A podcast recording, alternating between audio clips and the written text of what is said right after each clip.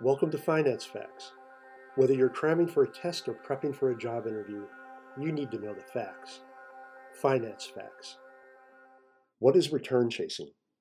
Every now and then you'll hear the phrase return chasing being mentioned, so it's important you know what it is. Let's go. Return chasing describes the behavior of some market participants to acquire assets with high past returns.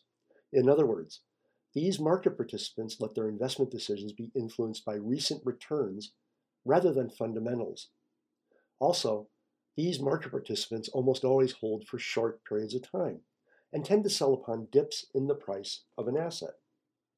Compare return chasing to the classic buy and hold strategy, where an investor first considers the fundamentals of an asset.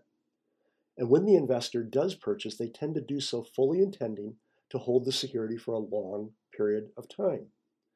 It is well documented return chasing negatively impacts portfolio returns over a sufficiently long period of time. In fact, some studies suggest return chasing results in a sharp underperformance compared to strategies such as buy and hold.